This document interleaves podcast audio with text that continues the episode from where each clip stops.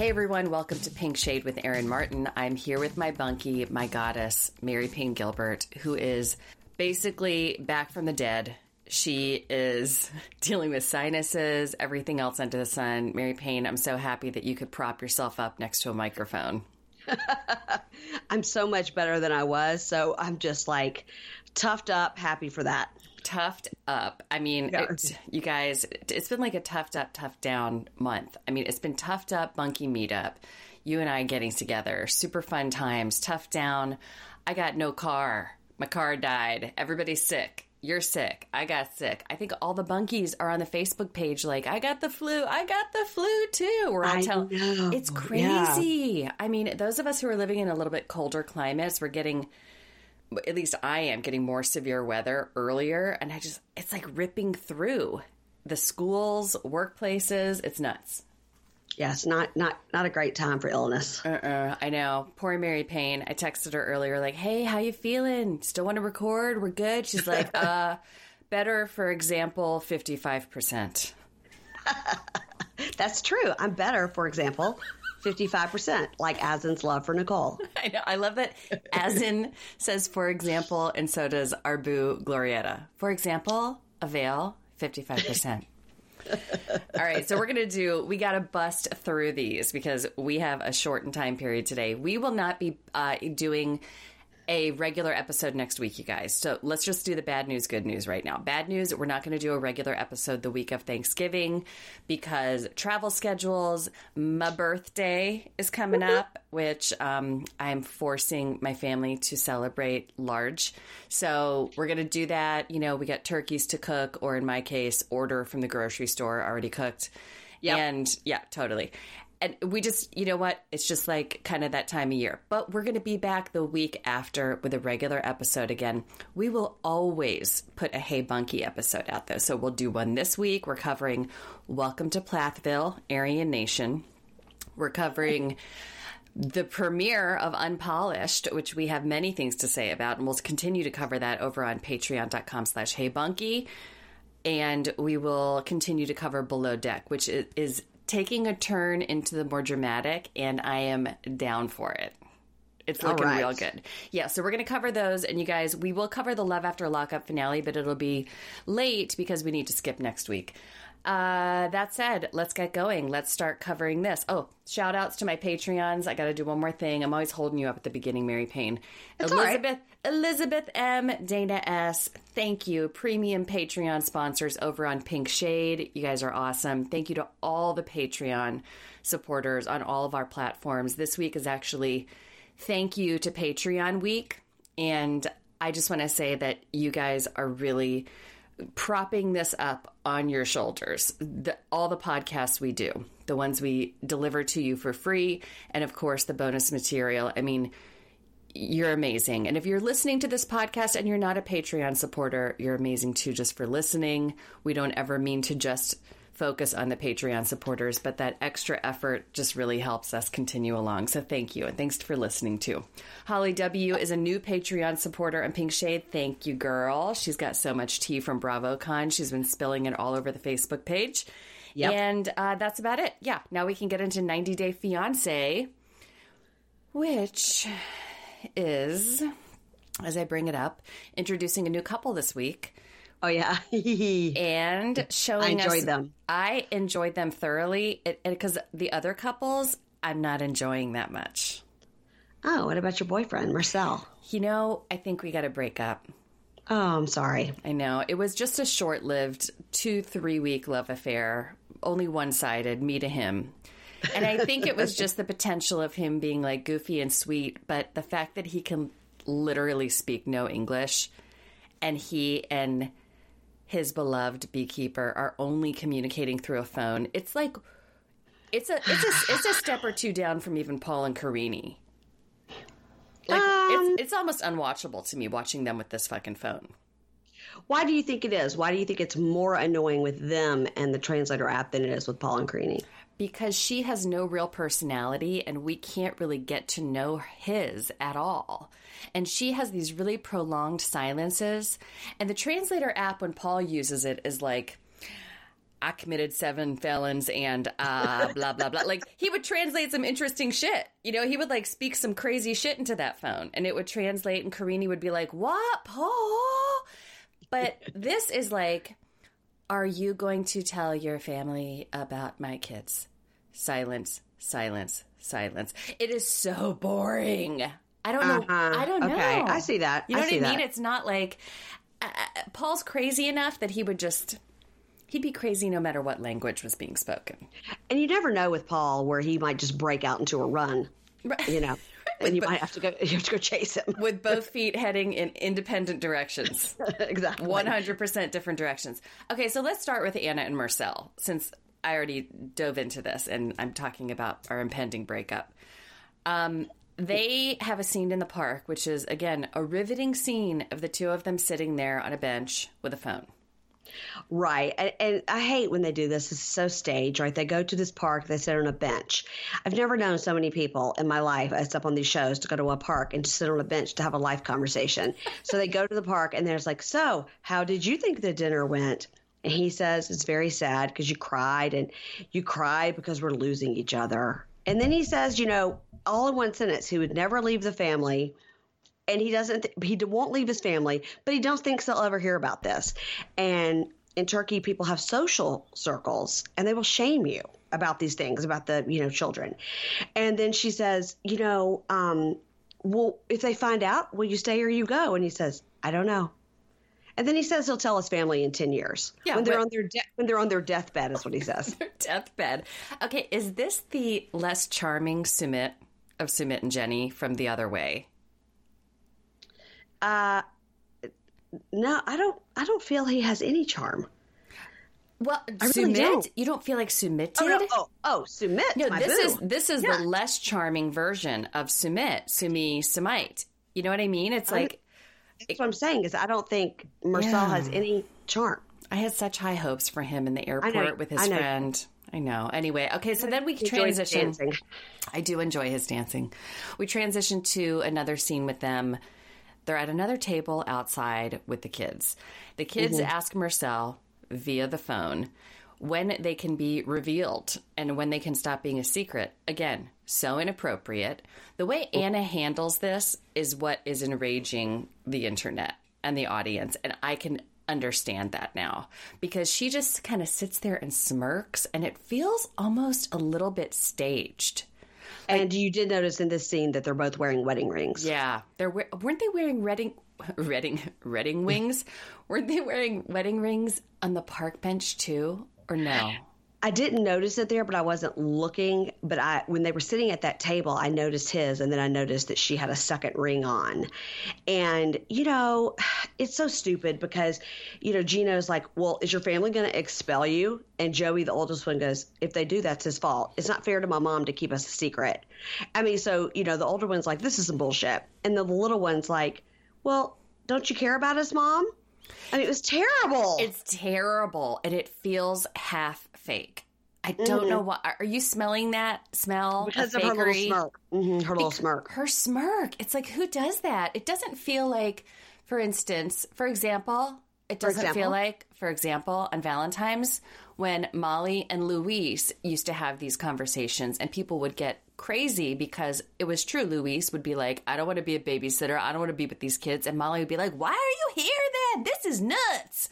Like she would, she would react though. You know what I mean? She wasn't just like, Uh-huh. and so these personality, I don't understand these people. I thought, oh, they're sweet, lovable goofballs. We'll get to know them. They'll be kind of like the fun ones to watch. It's not fun. I'm not having fun. Yeah, and I don't like how she was like, "Oh," he, he says, "I just want to make you happy," and she goes, "You guys, like, he could have taken me to Turkey, but he didn't." I was like, "What are you, a kidnap victim?" I mean, he could have taken you to Turkey, but he didn't. I mean, you have free will. Taken know? five, Anna I and Marcel. Exactly. Oh, Exactly. Jesus Christ.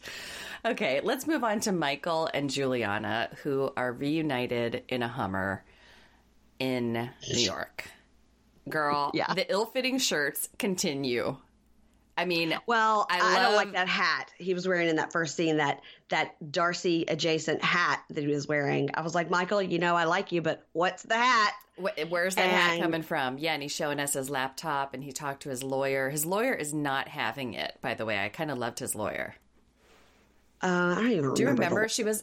She Oh, was that girl. Yeah, yeah, yeah. tiny She- little woman. She was like, "Well, you know, what do you think you look like?" She does seem like a prostitute. Look, look at your age. Look at hers. I'm like, thank you for speaking all of our thoughts. Yeah, she did say that. She's like, well, yeah. I mean, it's not surprising they asked her those questions. I mean, what'd you think? Yeah, what, what'd you think? Hat. You got that hat on. Jesus Christ.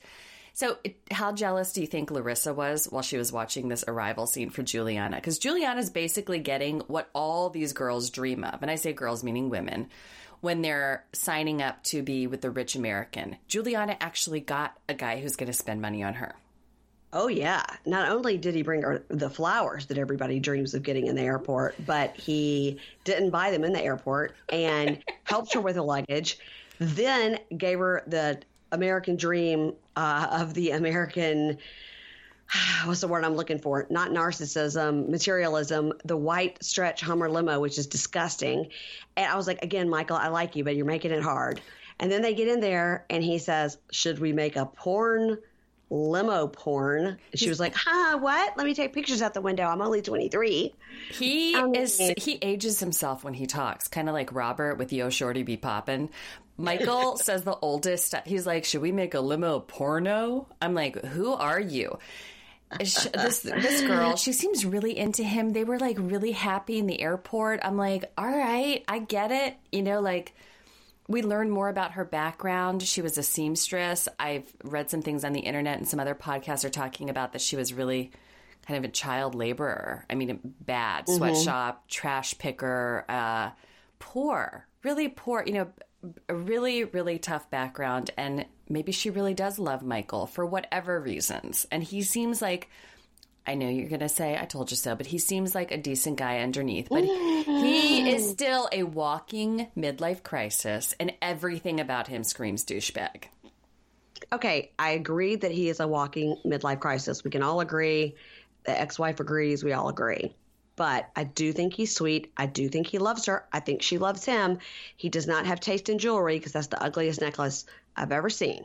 Can you believe In my that? life. What the hell was that thing? I was like, this is this is indicative of who Michael is. He has money, but he spends it on all the wrong shit. You know what I mean? went He has no taste. Yeah, he went to he went to the jewelry store that looked like a log cabin. Um, I don't know. So th- she's all excited to be in America, and they're going to go see the kids. And he says, you know, she's not very forthcoming with her feelings, but I bet she's really nervous about seeing the kids. And he's nervous about how it'll go.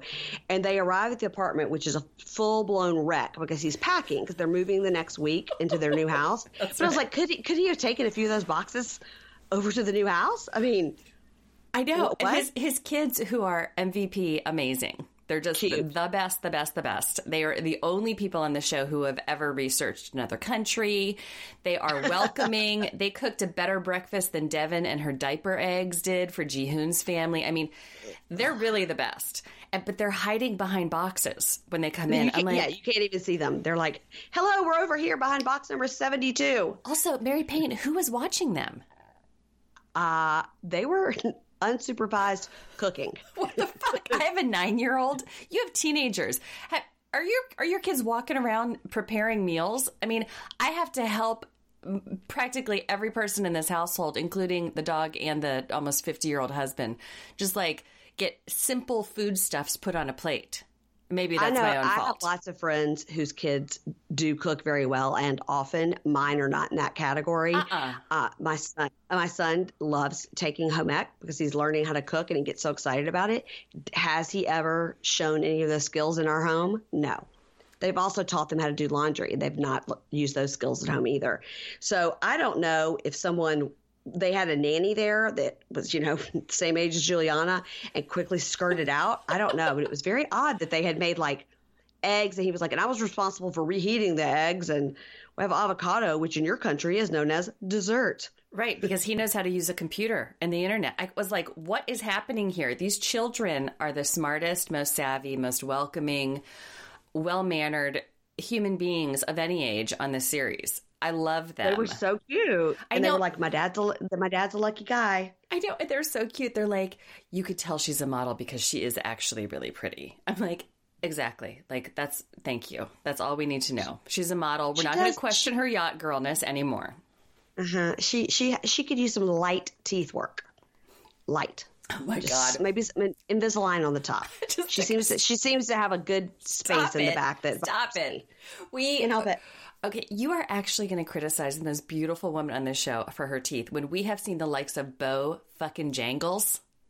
Oh, we're getting to him. Oh my god! I took a screenshot of that man's mouth hole. I know you did. I know you did. You're going to torture me with it. I have been looking up in that mouth hole. I, I have seen some things, and I'm here to report on them. Okay, let's talk about. Okay, so Juliana picks up the dog. They're lovely. She eats all the food. It's a lovely. It's a lovely arrival overall. I mean, who to thunk it? Anyway, let's talk about someone who I continue to loathe and her boyfriend, Tania and Syngin. You loathe her, but not Syngin. You can't loathe how nobody could loathe Syngin. I don't. I don't. I just cannot stand this chick. I mean, who? What is wrong with her? Did anyone ever tell her no, or what? What happened? I don't know. They start off by her talking about how she likes to smell his armpit and play with his armpit hair. Okay, great. That's a TMI times a million. Oh my god! I can just see your face. Leave, leave some things on the cutting room floor, girl. I mean, come on. He's like such a simple dude, though. He's like, yeah, mm-hmm, I like it too. I Like, he just seems like he's a roll with the punches, go with the flow. I sound like Glorietta. I don't know phrases right now, but Yeah. he, you know what I mean. Nothing really rattles him too much, which is maybe why he can deal with her. Right. Because you definitely somebody that's that, you know, OCD or whatever that she is, or bossy, or has to be controlling. You know, needs somebody that'll just be like, all right, fine, she's crazy, but whatever. But he will put his foot down on certain things, as we see. So it does. The word it- is the word is brat. She's a brat. Well, they go. The girl, the friends leave, thank God, and she says, she says in the confessional thing, she says, I don't know if you ever gave me an ultimatum, it'll always be my friends. I'll never choose a man. I was like, okay, like I get that girl power, and you should always choose your friends, but like if he's your husband and you're, I mean, it, I think it's situational. Don't be such a bitch. I mean, you know. I think she likes to say things. I think she likes to say things as if she um, sees herself as sort of a mouthpiece for some movement, and she doesn't quite know what that movement is. Like, if somebody disagrees with her, she makes it into a political statement or something on gender equality or about, like, I don't need no man or what.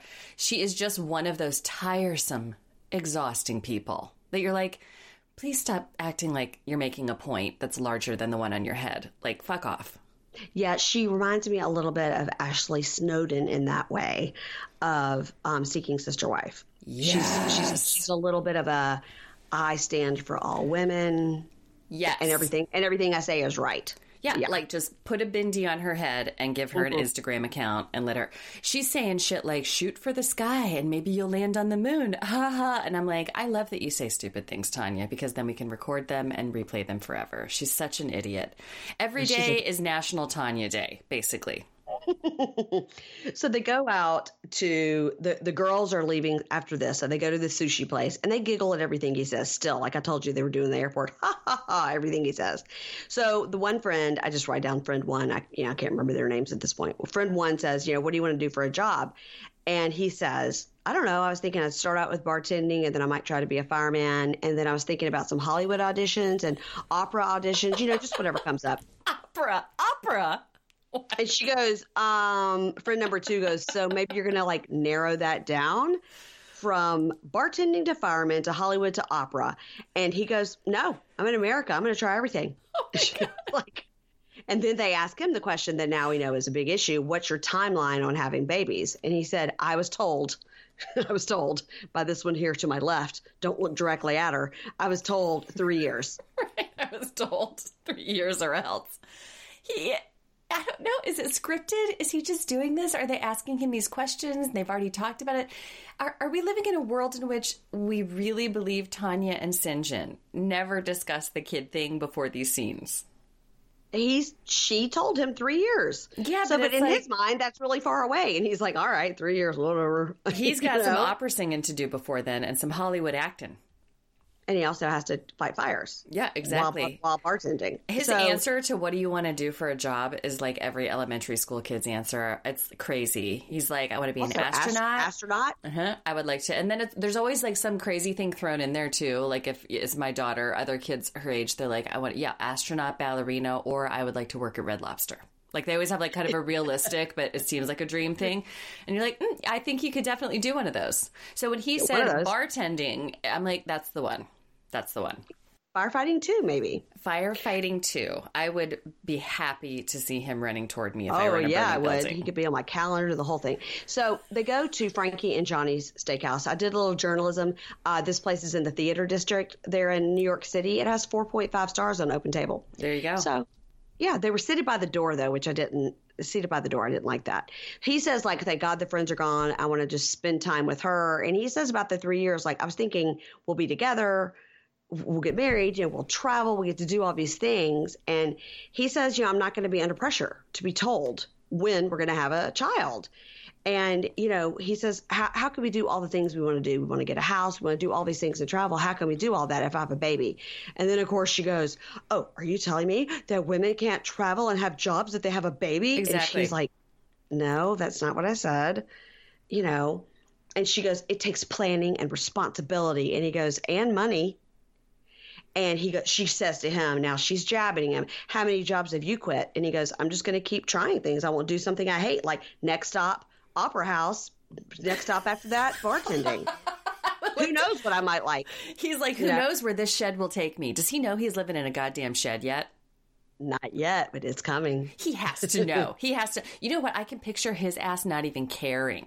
Also, I can picture him being like, "All right, cool," and then him just like going out to the opera. He is a very relaxed kind of dude. But he did say, which we talked about last week in the previews, a statement that is it perfectly sums up a lot of these couples, but especially Tania and Syngin, when he's like.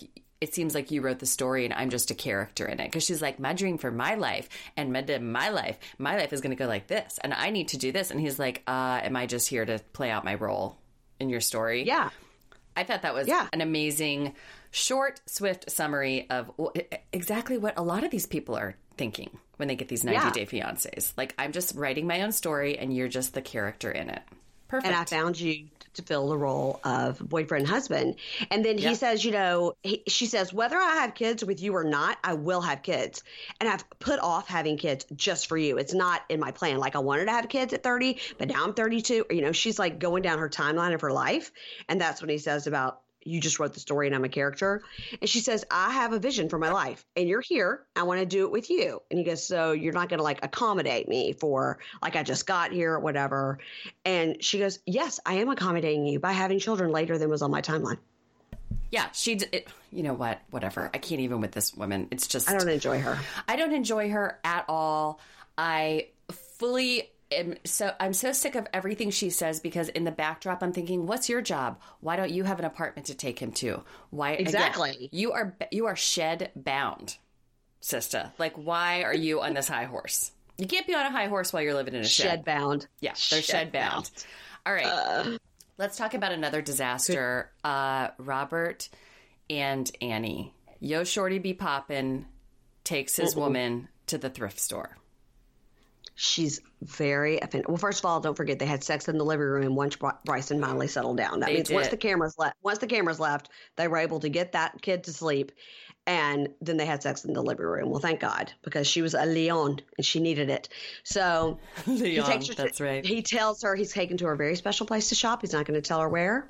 Taking you shopping, so he takes her to a consignment store. And she's so offended. She has never in her life ever heard of anybody buying used clothes. You know used what? clothes. She might not have, and it might be a totally different thing. I think this is a completely sensible reaction on her part. And it's not necessarily on our parts because we have all been conditioned. I have since birth. My grandmother worked in a consignment store, got all my clothes from the Opportunity Shop, Camp Hill, Pennsylvania, and it was run by church ladies. Very normal.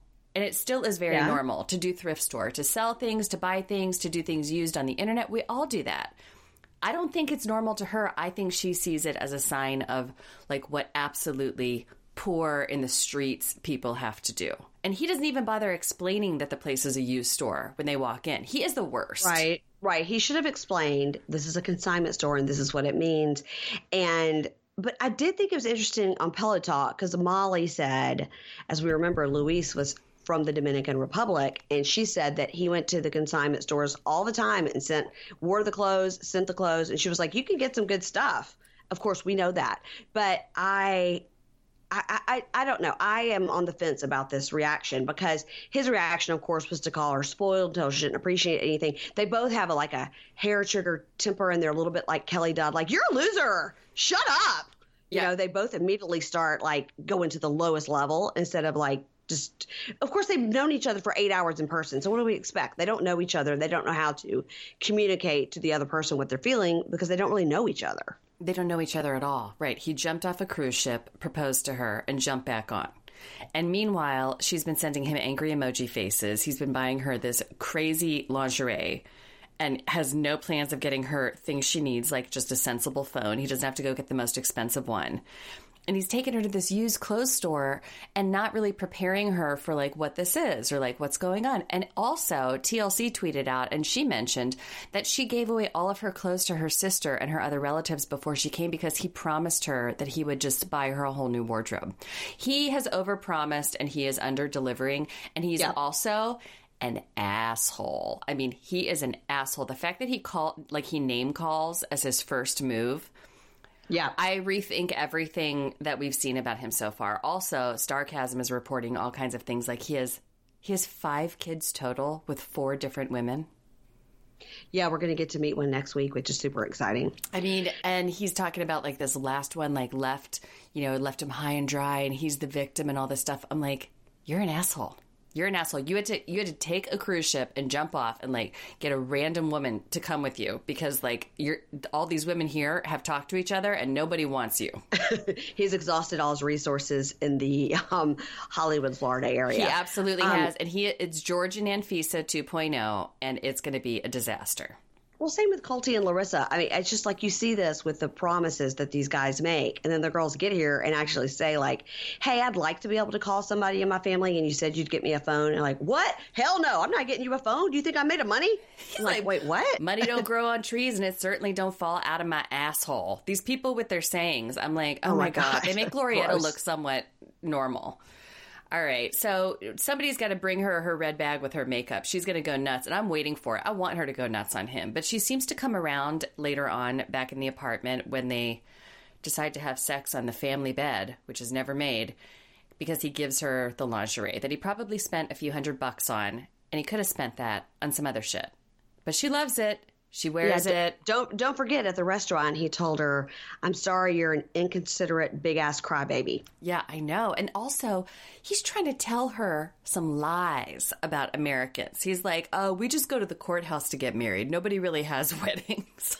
I know that was horrible. And she kept saying about Miami. He's like, "Why do you want to go to Miami?" And he goes, "No, we don't do that here. We go no courthouse and boom, and that's it." I mean, like, what? He was like, he was like, hell no, I'm not buying anybody any food on my dime. Oh my god! Like, what do you think this oh is, Plathville? Like she has seen other parts of the world. She's not living on the family compound. She understands that there's other things out there. Jesus. All right, let's move on to. We got to end with the birth scene because we are going to have a lot to say about that. Let's move on to our new couple, broke down Blake Shelton, Aww, Bojangles, so and Natalie. So it's Mike, who's 34 from Washington State from uh-huh. a town that does not look like what it sounds like in spelling. It's squim. Squim, but it looks like Sequim. Squim. Squim. I don't know. It's kind of like, I guess, you know what? It's like Worcester. You, you think it's Worcester, what? but it's Worcester. Okay. So then we have Natalie, who's 35 from Ukraine. She's beautiful. She sends him videos. They met in a way that is not as catfishy and scammy as some other couples because she is actually the best friend of his friend's wife, who's also yes. from Ukraine. So this actually gives me hope that it wasn't just like I went on anastasiadate.com and I started getting videos. Like, yes, it's not mm-hmm. that bad.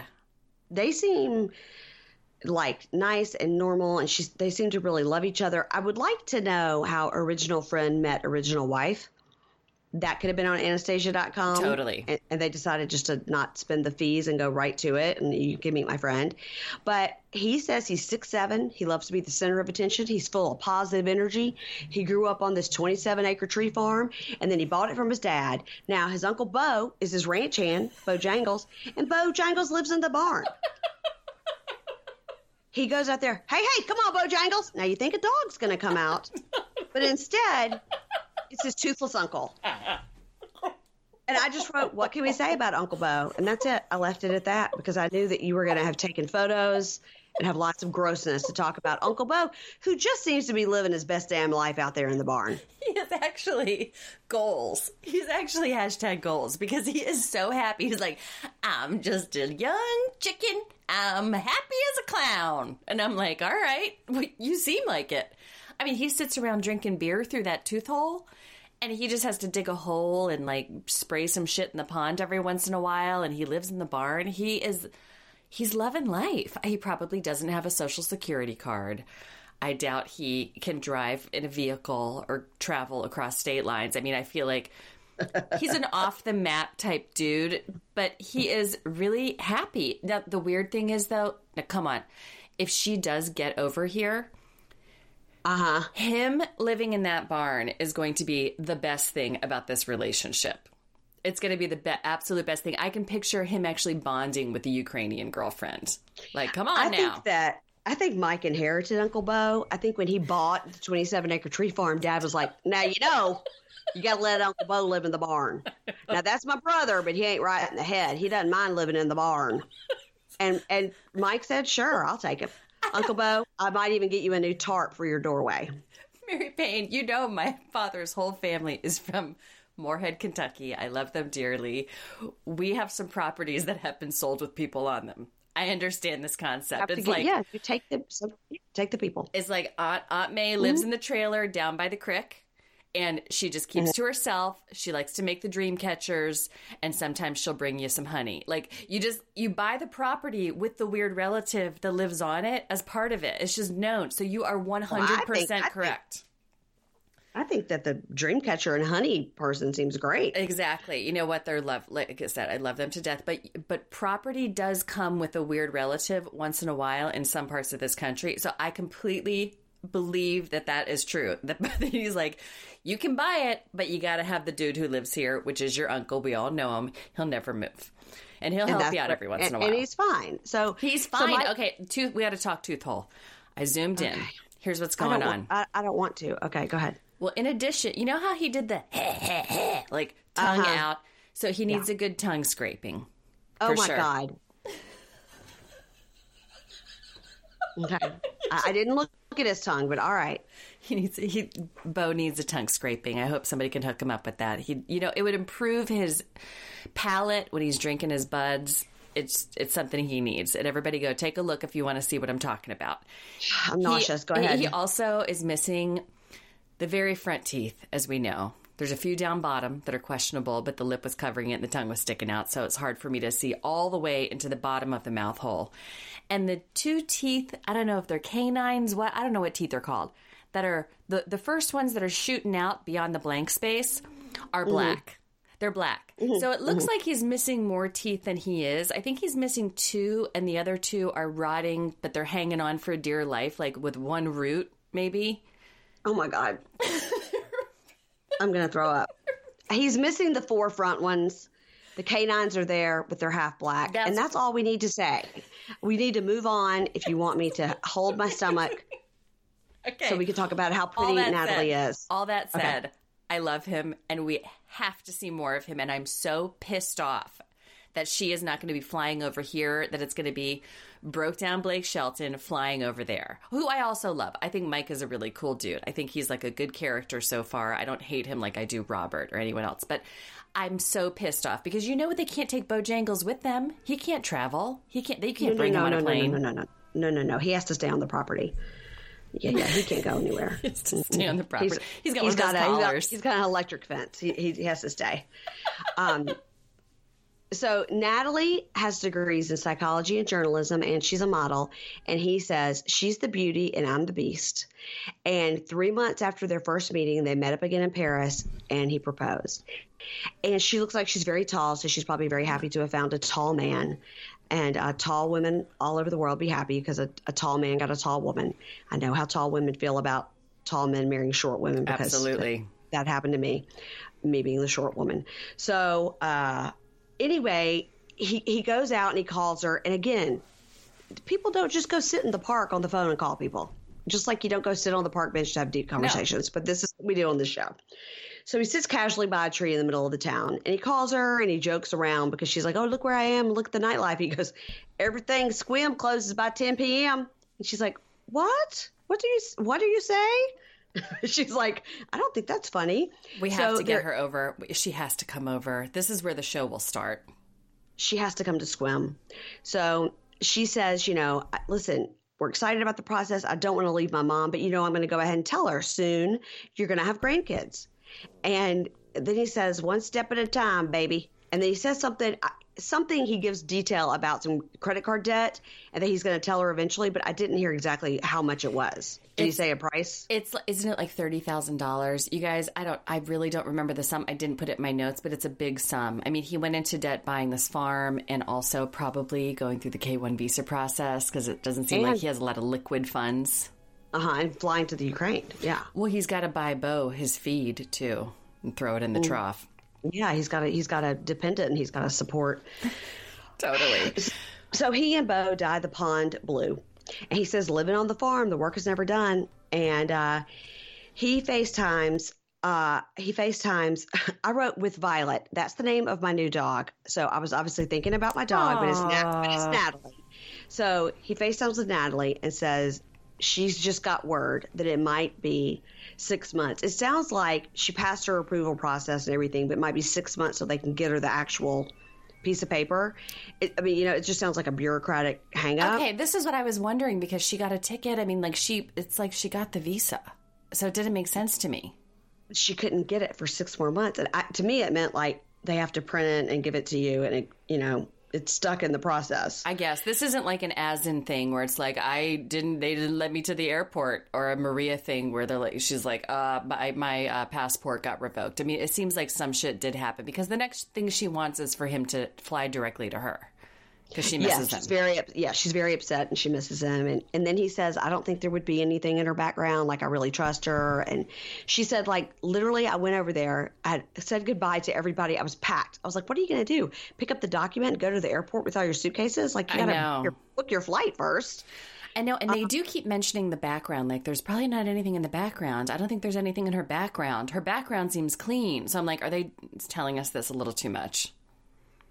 Right. Maybe she's another model slash hooker slash yacht girl. Mm, You know what though? She's 35. think so. I, I love them because they're age appropriate. They do seem like they dig each other. They met through a friend, whether the patient zero was on Anastasia date or not. And it seems like they could have a chance. Also, we got to see more Bojangles. I mean, this is the basically this could be Syngin's future, which I do believe could happen to him. like it could be Syngin could be living in a shed and become Bojangles if he's not careful. But he might be very happy if he does. This is a happy guy living the life. I want to see more of I want to see more footage of that life. Yeah, I think Syngin's shed at least has a door. Um, It does. So yeah, so she says, "Please come here and visit me." I, am so sad now, and he says, "Not really in my budget, but uh, he'll go see her." Okay. We got to talk we got to keep moving. Let's talk about Emily and Sasha. Emily gives birth to baby Dave this week. I was offended they named this child after my husband, but all right. I love baby Dave. I was like, Uh-huh. that is amazing that you're calling him Dave straight out of the gate. Baby Straight out, Dave. don't even wait. Don't even wait for his friends to give him the nickname when he's No. on like a little baseball team. Just go ahead and do it. Not like baby David or little Davy. Nope, Dave, baby Dave. Okay, now how she gets there, the baby's healthy, everyone's fine, she comes through it, so that is the good news. The bad news is every other fucking thing that happened. Holy shit, this was harrowing. I you know how we were like, "Oh my god, we don't feel bad for Emily, whatever, whatever." I my heart was like hurting for her during this. Yeah, he, he said last time his various wives gave birth, the other times um, he was working. He thinks, but he doesn't really remember. it's just like my dad said. Like when my mom would go to the hospital, he'd be like, "All right, go play golf, come back. There was a baby there. Nobody knows how it got there because they knock out the mother and the dad plays golf." totally. It was Yeah. like so old school. I told you the story about my friend who was having her second baby, and you know how they go faster, second, third time. Her husband was in the little uh, waiting room or whatever where you could get toast or, you know, the family rooms they have on each floor of the maternity ward. Yeah, And the nurses are like, Your wife is about to deliver this baby. And he's like, But my bagel's not toasted yet. And like, he waited for the bagel to toast. And the nurse was like, You need to come right now. The baby's coming out. And he's like, But my ba-, he's like protesting his bagel. I'm like, Oh my God. She's like, he's like will- somebody's gonna steal it. she's like, I will never forgive him for that fucking bagel. So, but anyway, yeah, he doesn't know where he was last time and the time before that, you know, but he's here now because, uh, newsflash, his newest baby mama can't speak Russian. And also, she is new to this goddamn mental institution that she has to give Yeah. birth in. It is her first baby. She doesn't speak the language. And those editors, those cameramen d- giving us the shots that we mm. needed to see, mm. they could have put music in there like ee, ee, ee, every time they went to one of those shots. It was so horrifying. It was awful. So she's got she's dilated to ten, and they're asking her to push and everything. So she's pushing, and it won't work. And the doctor says, "Well, you know, it's been an hour and a half since she was dilated to ten. You know, it's probably been twenty something hours since her water broke. The baby won't go down. It's like not correctly in the hip, and any further attempts are dangerous. Right? So, listen, I've been there. Many of us have been Yep. there. This this happens. This is scary." Especially if you've been awake for however many hours, and it's scary. But to look around, look like you're in a psych ward from a 1950s movie, uh, really is not helping your. And a lot of people on Facebook I saw were just slamming on her and like, oh my god, she was like moaning so much. And I was you like, kidding me? Everybody's pain is different. I mean, I wasn't. I was like, come on, girl. I, and I- of course, uh, uh, on uh, Pillow Talk, Pal was sitting there like, mm-hmm, mm-hmm. Why don't they put the baby on the booby? The baby needs the booby right away. I was like, Pal, I didn't want you on my TV, and I don't need to hear you talk Yeah. about the situation just because you pulled your own baby out of your vagina, birth canal on your bed. Shut Yeah. up, Pal. After you wanted to get in a Walmart kiddie pool that Roos blew up for you in the kitchen. yeah, I can't stand. I can't believe they're on pillow talk. We were not even going to dignify them with any more words. But yeah, I felt really bad for her. Of course, uh, you scream, you writhe around, and guess what? An epidural doesn't always work. And for me, I got an epidural after 20 hours of being in labor. I finally was like, give me the shot. And that was the worst part of the entire thing. I had a really bad epidural experience. So when people are like, well, she got that, she's fine. I'm like, mm, that doesn't always go that great. uh, I had an epidural and it only worked on one side. So they kept rolling me to one side to see if it would, like, you know, drip to the other side and then readjusting it. I was so happy when I had my second baby and I had to do a scheduled C section and they gave me a, a spinal block. And so that it hurts, but obviously it hurts. But it's not like because when you get an epidural, they have to wait for you to have a contraction, and while you're having a contraction is when they give it to you. It's like- so it's horrible. So I don't I don't fault her any Nope. screaming right. I don't. She would have kicked that guy in his big nose, I would have been happy with it. I didn't and care. The doctors around her are wearing like mesh underwear on their heads and their faces. I mean, they're all wearing crazy shit that she's never seen before. It's normal for them. It's not normal for her. They're Why saying the nurses didn't have those on? I don't know, but then th- then Sasha is saying things to her in translation. He's like, "The baby is in the hip. They have to cut you." I mean, it's like horrible translation. And then she looks to her left, and there's a table with restraints on it.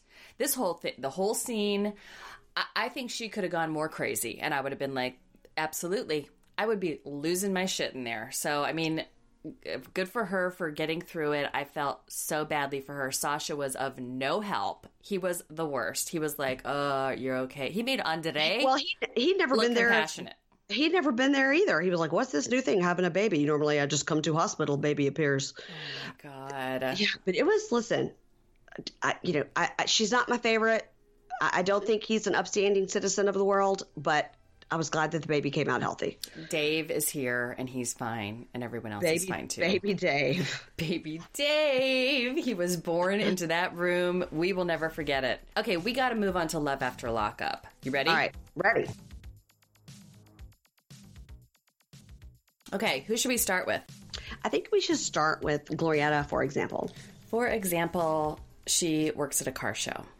And this week, I actually, much like Emily, I changed my tune. I felt bad for Glorietta, and I think Alex is a royal asshole on every level. I'm taking a sip of my water because I'm about to um, um, recreate Alex's soliloquy about how good looking he is. Let's do it. Mm. So Alex is staying over at Dawn and Cato's tow shop in the trailer in the back, and Glorietta is going to work at a car show. So she's working extra jobs to make money. She says, My gown is over $5,000, so I just have to keep it moving. She, again, is not focused on the right things. So he shows up to the car show. He's again saying, I, I just got to ask you again, like, why do you love me? Why do you like? He's taking his glasses off for this to show his good looks. Um, just tattoo on the side of his mouth. So he says, Listen, I don't know if you are attracted to my physical appearance or my tattoos, and I know my mindset could be something that's attractive, you feeling me? Because I'm a very fucking motivated individual to get shit done, and I'm about my money, you feel me? But that can't be the reason. You're welcome. He's saying, I love you. I wrote, I wrote it down verbatim. I kept having to rewind it and rewind it. I was like, oh, did he say you feel me or you feeling me? He said both. he did not dab on it, though. He didn't dab on it, but he almost did. At the end, I could see him going, and that can't be the reason, and I dab on it. and then she says, I love you because you're handsome and you always have my back, and I love everything about you. And he says, I don't accept it. I'm going to bail. I need something to show me stability. And she's like, I don't know where he was or why he has attacked me like this. It's very weird. The whole thing is very weird. He obviously is trying to push her away because he's trying to get with the other girl. Oh yeah, and he is uh maybe on meth.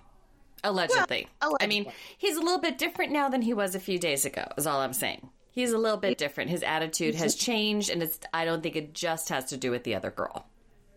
It could have to do with some substances that he found mm-hmm. at Cato's trailer. I don't know. Just in on the dashboard, you know, it's they're not his. They're not his. He's not guilty. Yeah, but he's got some issues, and Glorietta, for example, needs to fucking dump him. Well, he's going back to prison anyway. Okay, okay, let's move on to Daniel and Lizzie. Goodbye, Destinations Inn. Hello, uh, mass grave being dug by the full family out front of Mother Teresa's apartment building. Uh, don't forget, they, we start off at the beautiful Destinations Inn in Ooh La La, Paris, and they're squirting Cool Whip into each other's mouths. Yeah. Yeah. Just like you do below the Eiffel Tower in the real Paris. She said they had more sex last night than they've had in two weeks, and she's sure that her knees are all bruised up. Yeah, she's oh, also definitely got a UTI coming on real strong pretty soon. Yeah, yeah. And so they have to go talk to Teresa. So he says, I don't have a job, so paying for the wedding won't be easy. Yeah. You think? It won't be easy. Uh, who are these people? What are we watching? What are we watching? But like last time we saw them, they were fully in 12 inches of snow and slipping on the ice and wearing scarves up to their eyeballs while they talked and tried to smoke through the scarves. And now we get over to Teresa's house and people are in shorts. That's right. The whole, it's a family ditch digging party. And it's spring or it's summer. I know, it's weird. What is the timeline? This is very weird with Love After Lockup in general. Some people's storylines are three days and some people's are three years, like Angela and Tony. Definitely yes, and, like three Lizzie, years in the like, making. Lizzie and Scott, it was like day three of being in the Hampton Inn. I'm like, geez. Right. I yeah. don't know. Daniel and Lizzie, whatever, they show up. The whole fam's out digging a ditch. They're like, oh, welcome back. How's it going? How's the promise ring treating you? He's like, I can't take it anymore. I asked her to marry me. We're engaged. I mean, it, he cracks under questioning that doesn't even happen. No, and he's doing that weird half smile thing too. Like, yeah, I couldn't quite tell because because they were all kind of doing the weird half smile. So I think that the producers had told Teresa, you know, ask him a lot of times about it, and that's why they were like, he was looking at yeah. her like, okay, you didn't know the producers told you to do this, you know. But yeah. Teresa hugs Lizzie and says, I hope this is what you want or something passive aggressive. And the grandma comes up and is like, huh, that ring is pretty. Yeah, that's, that's it. That's, That's it. That's all we got. That's it. All right, Lacey and Shane and Jean. Uh, we see Jean's house, and Lacey comes over, and oh, first they go cake tasting. I forgot about that. Shane and Lacey go cake tasting, and Shane is suddenly a wedding cake expert. And he's like, you know, they cooked a lot of cakes in prison, and I do know a thing or two about cakes and frosting. Yeah, she said they're she thinks they're soulmates because they have really good sex and they're going to get married in two weeks. And his eyebrow piercing has switched sides again, or his nose ring. And I tried to get to the bottom of it on Instagram, but she didn't answer me. I'm going to keep trying, people. I wrote that down too. I'm like, this motherfucker keeps switching sides. I, we have to find out. Somebody has to solve this mystery for us because it's driving Mary Payne and I crazy every week. I, I notice it. Yeah. I think he just has both sides of his nose pierced, All and just which however he feels that day is whichever one he puts in. All right. So she goes over to see Sean, and he's repairing an air conditioner. This is not his house. He is on a job repairing an air conditioner. Oh, I didn't even catch that. I'm like, she shows up yeah. at a house that Jean is at, and I thought it was just probably his dad's or something. Okay, uh, he's at a job. So, like, Glorietta got fought with at her job, and uh-huh. Jean is getting a paternity test handed to him that looks like it's from Walmart mm-hmm. at his job. They are sitting on the porch of this person's house. Yes. Oh my God. All right. So he's like, I'll take the test. I hope he is, I hope Marlo is my son. I don't know what you're doing with this guy. He is like a child. He is like a backstreet boy. He just thinks Shane is just some fuck boy. And she's like, well, I'm getting married to him in like two weeks. So Jean's just going to have to deal with it. Yeah. Yeah, but don't forget when they were in the car and you forgot this Mensa contest that was occurring in the car when they were discussing how do you pronounce officiant. First, they wanted to know how you spell it. Then they wanted to know how you pronounce it. I don't know. Is it French? Oh my God, that's right. I blocked it out. Mm-hmm. I said, This is a Mensa contest in the car of how to spell officiant, and which she spelled it wrong. And then he was, she was like, I don't know. Is it French. I was like, these are perfectly matched people. So he does say when she goes to see Sean, she gives him the test and he goes, Hey, what's up with that little backstreet boy you're hanging out with? And uh, she says they're getting married. And, you know, uh, like, he's a loser with no job. There's no reason for you to marry this dude. Like, have a fling with him and come back to me, basically. And she's like, I have to get in my car. And he says, well, you know, you give me a kiss. And she's like, no, I don't think that's appropriate. But she does say she thinks she's still attracted to him. And I have written here in all bold, I must have felt very strongly about it. She's attracted to him because he's 10 times more attractive than Snaggletooth Shane. I agree. I fully agree. However, he has um, stolen money from her and been on I drugs know. off and on for like 15 years. So there's some there's some issues there. And Shane is more than willing to help Lacey out in her porn industry. So that's you know, Shajan maybe doesn't want to do that. Shajan maybe doesn't want to show his wiener for cash. and I don't know why. I mean, who wouldn't? You know, Vince would. All right, Amber and Vince go to the family reunion.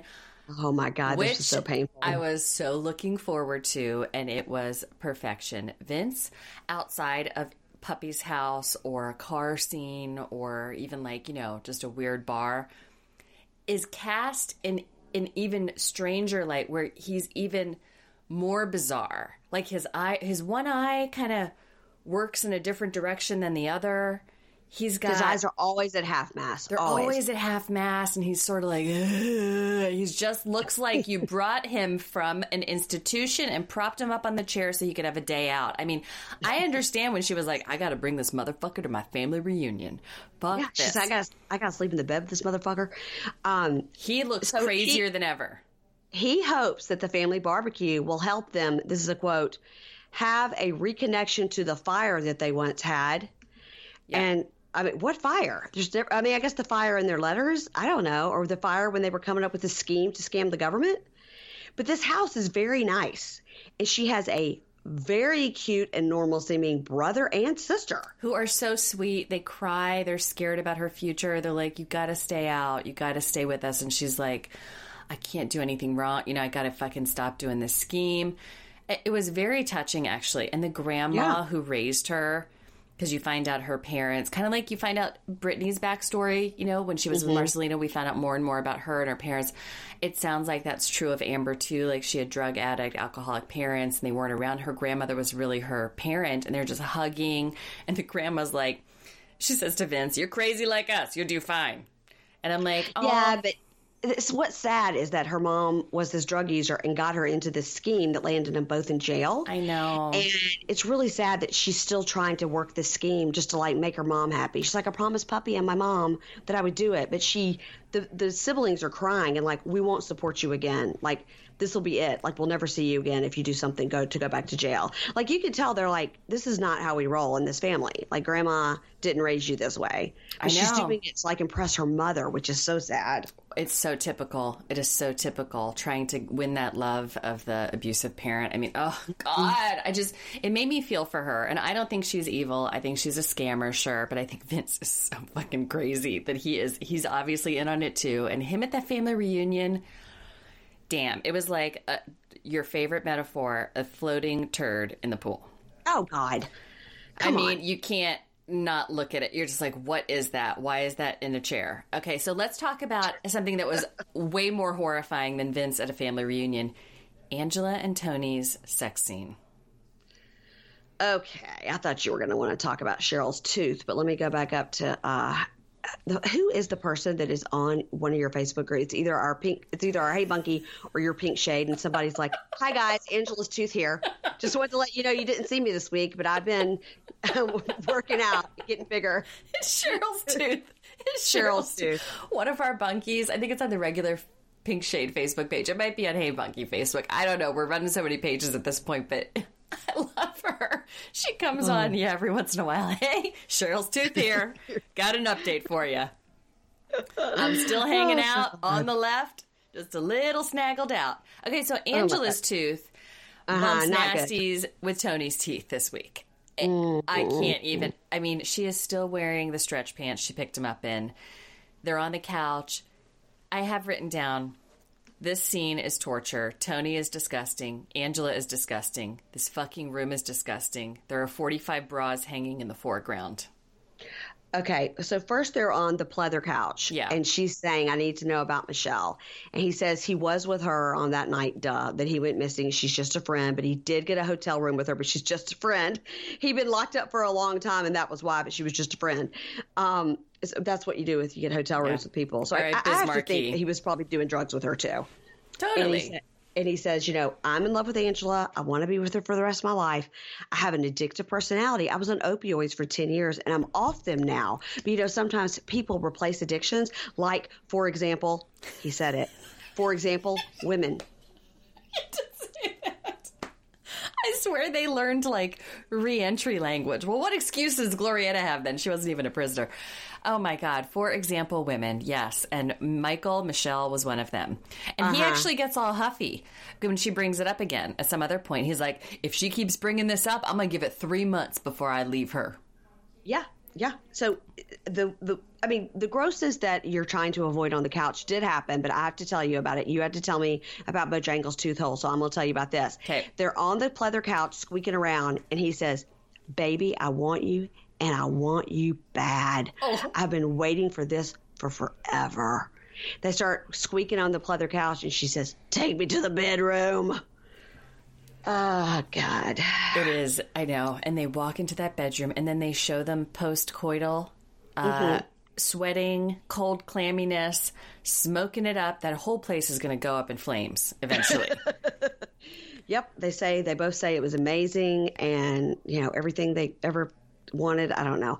And she shows him. So uh, now that he has finally had sex with her, she's like, "Well, I guess I'll show him what I got him." She's just almost naked in a yep. sleeveless, very short T-shirt, and goes out. That's her sex shirt, and she goes out in the yard and shows them the motorcycle. And is like, "Well, I got this for you, and if you show me any sign you're being dishonest, I'm out." Our, our Pink Shade moderator, Shelly, wrote, and I was dying. She wrote on the live thread or somewhere, she's like, Angela goes out of the trailer to show a motorcycle in that raggedy ass shirt, nothing else. She country. I was like, she is country. She I mean, didn't give shit. she doesn't man. give two shit. She doesn't even care if that place is going up in flames behind her. I think No, she it- is just she's just so happy that she finally got the D. Yeah. And so they go inside and they sit at what I like to think is her desk where she does therapy sessions with um, clients. And the smoke billows over him as he reminds her that she also that he has also made sacrifices. He's made this big leap of faith to come to live with her and he's going to help with the bills and he'll be there to sleep with her at night. So he's made a lot of sacrifices. I mean, let's be honest, he's right. He says he moved to the prison in Mississippi, Parchman, shout out Parchman, Mississippi, to be near her and he says, Look, if she's going to bitch at me about this constantly, about this other girl thing, and about me having to go back to prison, blah, blah, blah, I got to go. And then he says, I could easily have my own house in a few months if I go back to California. I was like, Really? Really? Sure. Really? Yep. Sure you could. No. Sure, you could. Holy shit. She's like, well, I'm going to give him a chance. Mm. These two are what's a, gr- it's like a what's grosser than gross joke that we used to tell. Like, what's grosser than gross? All right. Angela and Tony. Uh, uh, okay. Scared you were going to okay, do I won't. something. I won't go on. All right, I, you know what? You've been sick. I'm not. We're just going to end it there. But it was absolutely disgusting. I could smell the scene through the Ew. TV. Yeah. All right, we have to end because you got to go, and We we're didn't, done. talk about, snag- we didn't talk about Snaggletooth. she wasn't on this week. Yeah. Um, Right? Why don't With I the- have with- a note about Yeah, her? Cheryl and Cheryl and her tooth. Oh my God, her sister. The- her the sister. was there. okay, do you have time to do it real quick? Yeah, yeah, yeah, yeah. Oh my God, I'm so sorry. I don't have one note about her. It's like I blanked out. Her sister came, and her sister is amazing. She's the prison guard who's like not having it at all. Yeah, yeah. So um, she they're in the hotel room, and Cheryl's saying, "Listen, he wants to pay his restitution. He wants to get his driver's license. He wants to get a job." And Lacey goes, "He wants, he wants, he wants. So what do you want?" Right. Poor, poor Lacey. She has bad teeth too, but hers are straight. But it's just a it's a different bad situation. She just needs some uh, jaw alignment. So Cheryl, her tooth, and Lacey go to meet Josh, and right when he sits down, Lacey goes, "You paying?" He's like, um, I'm Josh. Nice to meet you. And then she says, So why were you in prison? And he said, Oh, this time? this time I robbed a bank. And he just thinks he's so, I don't, he's such a goofball. He loves telling people he robbed a bank. He's an old timey bank robber. He's like, I just- robbed a bank. Eh, eh, eh. I'm like, a- you are a cartoon. dork. He's a cartoon villain. He really is. He's bizarre. And he says, you know, he doesn't mind right now. You know, he's he's going to work for this roofing company, and it's okay to live broke. It's okay. He's okay with it. And she goes, "We sure have an expensive watch." Lacey goes nuts. She's like, "This is our money, and don't talk about what we spend our money on." When she just said something about, we must have. No, Cheryl, have Cheryl out. goes nuts. Yeah, I'm sorry, sorry, sorry. Yeah. Cheryl goes nuts and saying our money don't talk. So they must have cut something out where they indicated that Cheryl had bought that for him. And Lacey Yeah. says, like, I don't even know why I'm here. Like, well, you know, what am I here for? Now we get some background on Cheryl that we did not know.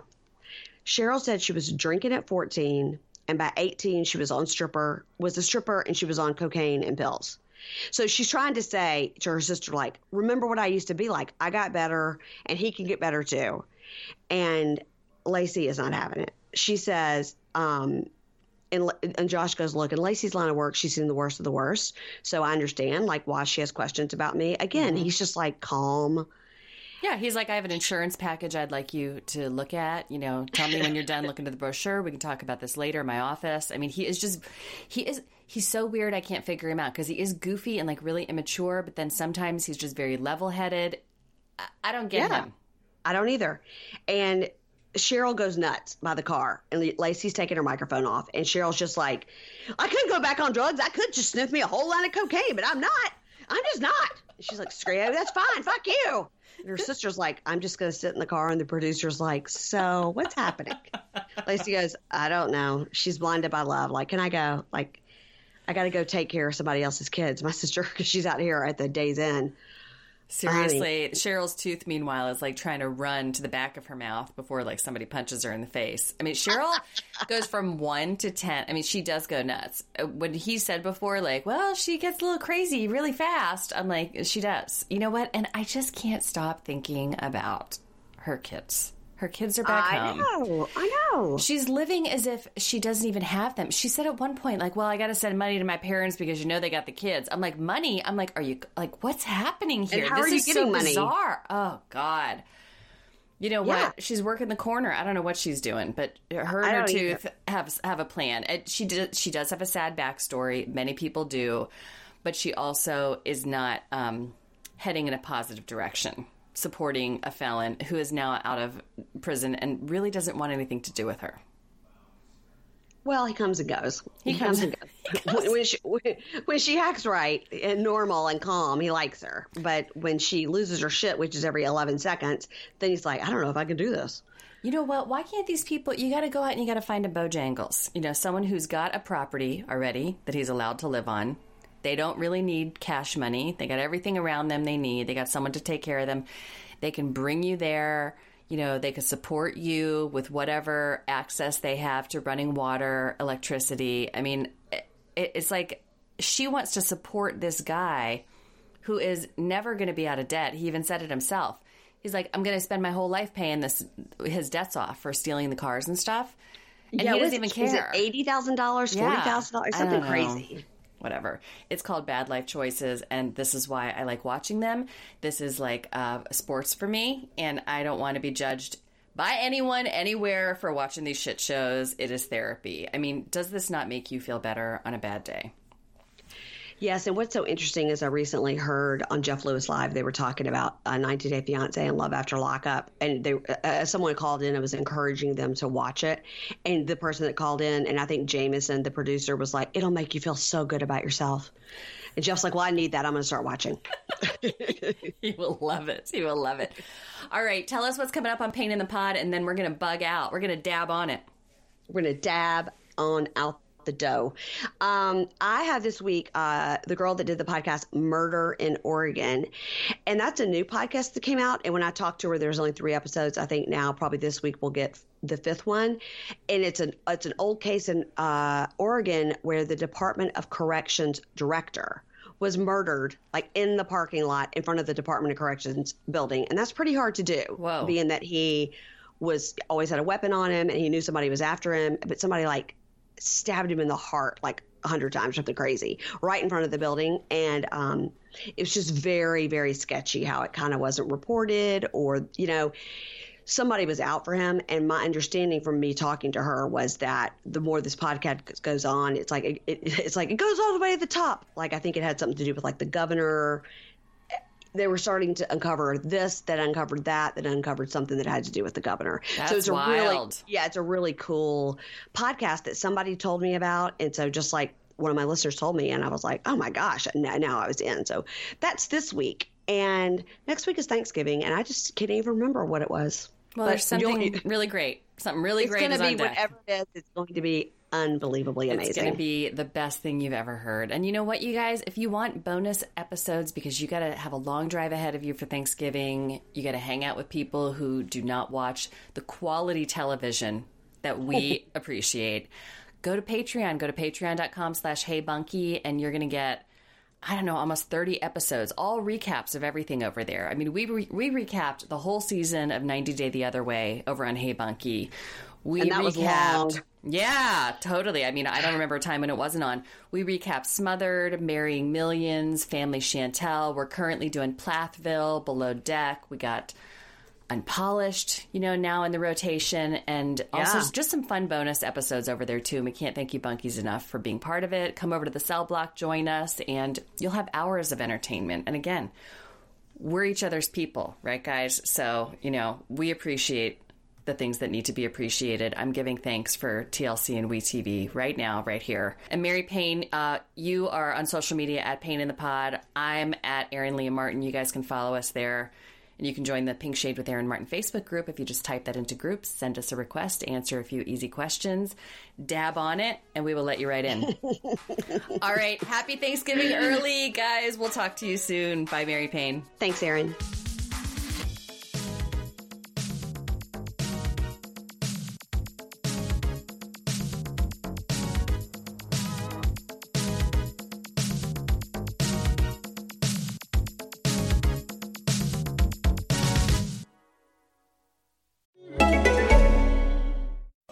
Is ACAST Recommends. Every week we pick one of our favorite shows, and this is one we think you're gonna love. Hey, Vanessa. Hi, Casper. do you happen to like the Harry Potter books? Uh, yeah, yeah, I'd say so. Me too. That's why we started a podcast called Harry Potter and the Sacred Text, where we read the whole series chapter by chapter. That's right. And we've just started book seven Harry Potter and the Deathly Hallows. If you've spent your whole adult life missing English class and you love Harry Potter, then this is the podcast for you. Listen on your favorite podcast app today. ACAST is home to the biggest podcasts from the U.S. and around the world. Subscribe to this show and hundreds more now via ACAST or wherever you get your podcasts.